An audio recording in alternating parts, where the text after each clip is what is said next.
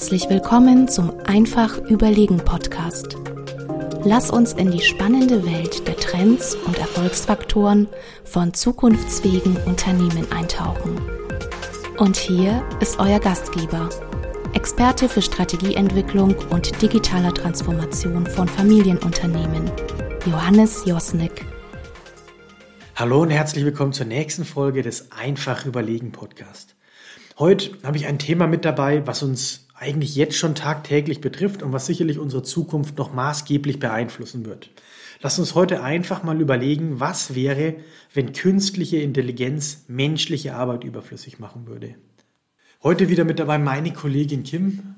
Hallo Johannes. Ja, wir wollen heute mal einen Blick in die digitale Zukunft werfen. Aber wenn wir mal ganz genau hinschauen, naja, so viel Zukunftsmusik ist es gar nicht.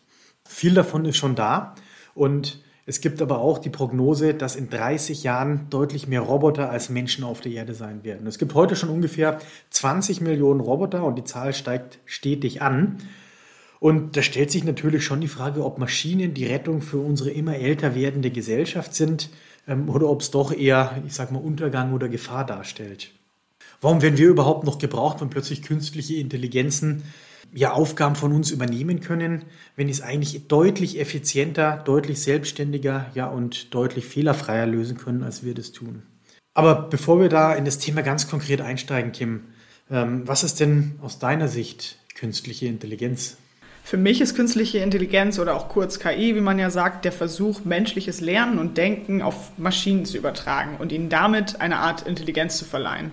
Damit kann KI dann eigenständig Antworten finden und selbstständig Probleme lösen. Und ganz wichtig, sie lernt mit der Zeit dazu. Und wir sehen ja, dass das auch funktioniert. Wir sehen, dass künstliche Intelligenz den Menschen heute schon in vielen Lebenslagen begleitet. So helfen Sprachassistenten beim Einkauf oder spielen den gewünschten Song ab.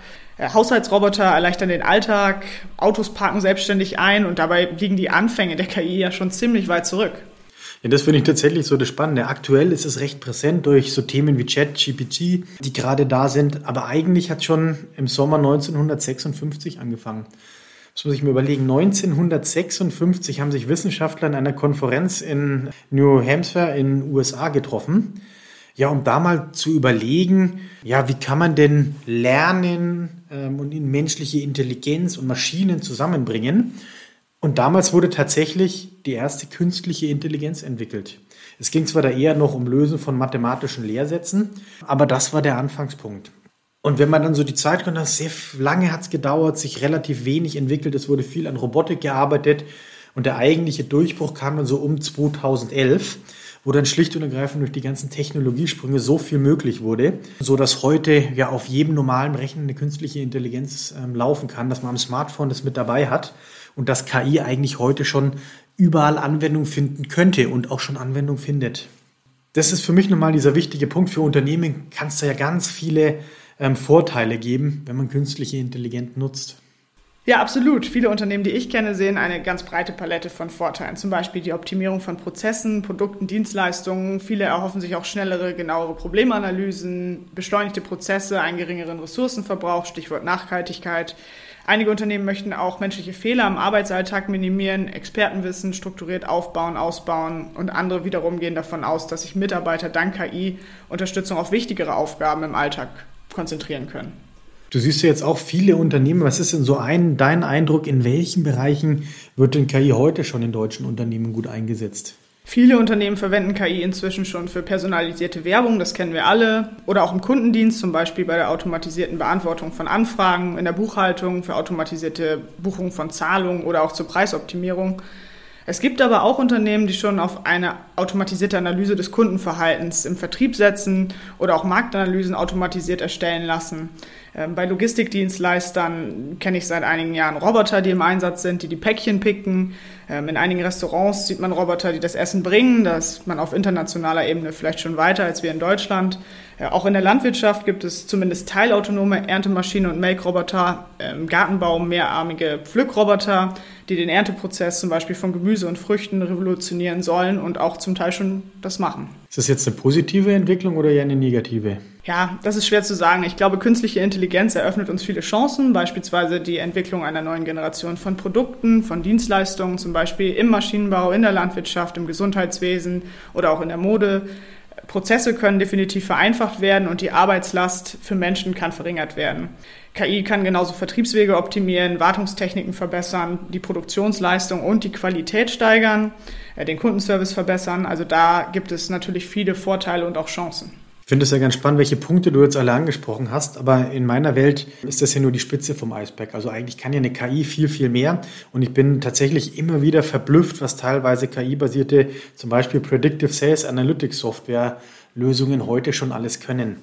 Also, wenn man sich ja mal überlegt, da werden ganz zuverlässige Vertriebsprognosen errechnet. Ähm, wann wird der Kunde abwandern? Welcher Preis für welches Produkt ist denn zu welchem Zeitpunkt am passendsten?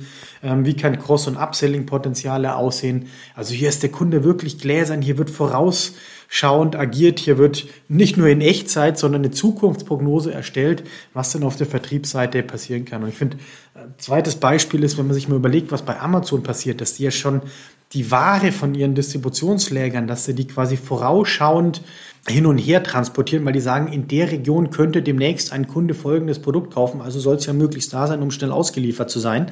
Also da passiert ja schon wahnsinnig viel und es ist unglaublich viel Musik drin und ich glaube, da wird auch noch in Zukunft unglaublich viel passieren.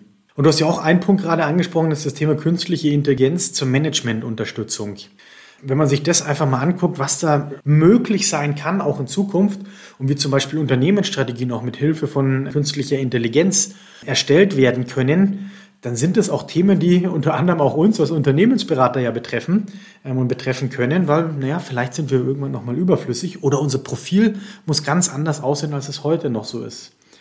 Und das ist für mich vielleicht auch so der Punkt, ähm, ich weiß nicht, wie du das siehst, Kim, ähm, dass viele kleinere Unternehmen noch so ein bisschen zögern, KI konsequent einzusetzen, eben aus der Angst, was mit den Leuten, mit den Menschen, auch mit der Kompetenz passiert. Ja, es gibt natürlich auch Schattenseiten, das muss man ganz klar sagen. Und aus meiner Sicht muss man sehr genau hinschauen, was KI leisten kann und auch soll. Ganz oft liegt die erwartete Nutzung ja ganz weit über der realen.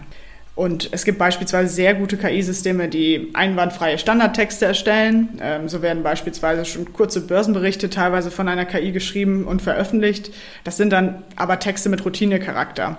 Bei komplizierten Argumentationsketten, komplizierten Texten und Fragestellungen stoßen die meisten Systeme sehr schnell an ihre Grenzen. Das ist zumindest der Stand heute. Äh, wir, wir alle kennen das Problem auf Buchungsplattformen. Manchmal bin ich selbst auch ziemlich frustriert, wenn ich auf, auf eine Frage, die ich stelle, ähm, nur den Standardtext des Chatbots bekomme. Und dann greife ich eben doch zum Hörer, rufe den Kundendienst an und bekomme eine deutlich bessere Antwort und bin am Ende auch zufriedener. Mhm. Naja, das kenne ich die Problematik, die Herausforderung. Für mich ist es ja ganz spannend. Wir sind ja auch noch am Anfang der Entwicklung, in, in, aus meiner Sicht, dass äh, gerade so Text-KIs noch deutlich besser werden. Hm, für mich stellt sich halt aber auch die Frage, was passiert dann wirklich mit der menschlichen Arbeit? Ist sie dann zukünftig ähm, überflüssig? So scharf würde ich es nicht formulieren. Ich denke allerdings, dass KI viele einfache Prozesse ablösen wird. Wenn wir uns nochmal das Beispiel im Gartenbau anschauen, in Zukunft werden die Maschinen nach und nach die Arbeit auf Feldern und in Gewächshäusern übernehmen. Davon sind viele Experten inzwischen auch überzeugt. Ähm, ein Grund dafür sind unter anderem die Mindestlöhne, die die wenigsten Gemüsebaubetriebe beispielsweise dauerhaft bezahlen könnten. In Deutschland werden Paprika zum Beispiel auf 60 Hektar unter Glas produziert. Jetzt könnte man sagen, warum muss die Produktion in Deutschland bleiben?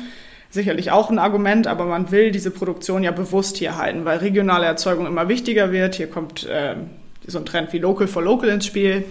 Das ist jedoch mit menschlichen Arbeitskräften auf lange Sicht nicht wirtschaftlich. Ich glaube, das kann man sagen. Und daher nehmen Experten an, dass in Zukunft immer häufiger auch Ernteroboter eingesetzt werden, Pflückroboter und äh, das gleiche eben auch in der Landwirtschaft. Im Moment ist es allerdings so aus meiner Sicht, dass KI-Systeme noch Fachidioten sind, wenn man das so scharf formulieren darf. Das heißt, Unternehmen werden aus meiner Sicht nicht ein mächtiges KI-Tool einsetzen, welches dann beispielsweise die gesamte Firma koordiniert oder leitet. Das sind, äh, ja, da sind viel zu viele Fähigkeiten, die man mitbringen muss, um das auch erfolgreich zu gestalten.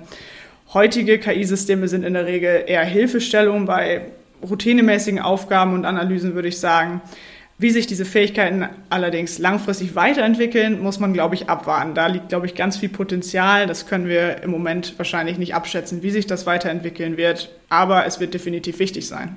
Aber Fakt ist, dass künstliche Intelligenz da ist, dass künstliche Intelligenz sich extrem weiterentwickeln wird. Aber Fakt ist aus meiner Sicht auch, wenn wir es nicht schaffen, als Mensch ja, die künstliche Intelligenz so einzusetzen, dass sie unsere Arbeitswelt, unser Leben angenehmer und leichter macht, ja, dann haben wir grundsätzlich was komplett falsch gemacht, weil eigentlich ist das ja die Zielsetzung. Also wir sollten die Technologien, die kommen, nutzen, damit es einfach einfacher wird, was wir tun wollen und damit eben auch die Herausforderungen, die die komplexe Welt mit sich bringt, besser lösen können, als wir es heute tun. Und genau das ist auch der Punkt, ähm, den ich immer Unternehmen empfehle. Es ist ganz entscheidend, sich heute mit dem Thema KI auseinanderzusetzen, sich die Frage zu stellen, welche Chancen gibt es da, welche Risiken sind aber auch da ähm, und sich auch damit auseinanderzusetzen, naja, wie werden sich die Kompetenzen in Zukunft von uns verändern und wie schaffe ich es jetzt schon auf die Reise zu gehen und transformationsfähig zu bleiben. Also ich sage immer so schön, ähm, das Unternehmen wird zukünftig überlebensfähig sein, was sich schnellstmöglich an verändernde Rahmenbedingungen anpassen wird. Und genau das immer wesentlicher werden, auch je schneller sich künstliche Intelligenzen entwickeln. Ja, liebe Zuhörer, jetzt würde mich mal interessieren, wie du das Thema künstliche Intelligenz schon bei dir im Unternehmen einsetzt. Verwendest du da schon Lösungen und wo siehst du die Trends ähm, und die Entwicklungen hingehen? Schreib mir doch einfach an josnik.weismann.de. Und auch heute haben wir wieder ein One-Pager unter www.einfachüberlegen.de für dich zum Download bereitgestellt. Also einfach draufgehen und runterladen, da kannst du die wichtigsten Sachen von heute nochmal nachlesen. Ja, Kim, in dem Sinn, vielen Dank, dass du mit dabei warst. Vielen Dank, Johannes und bis zum nächsten Mal.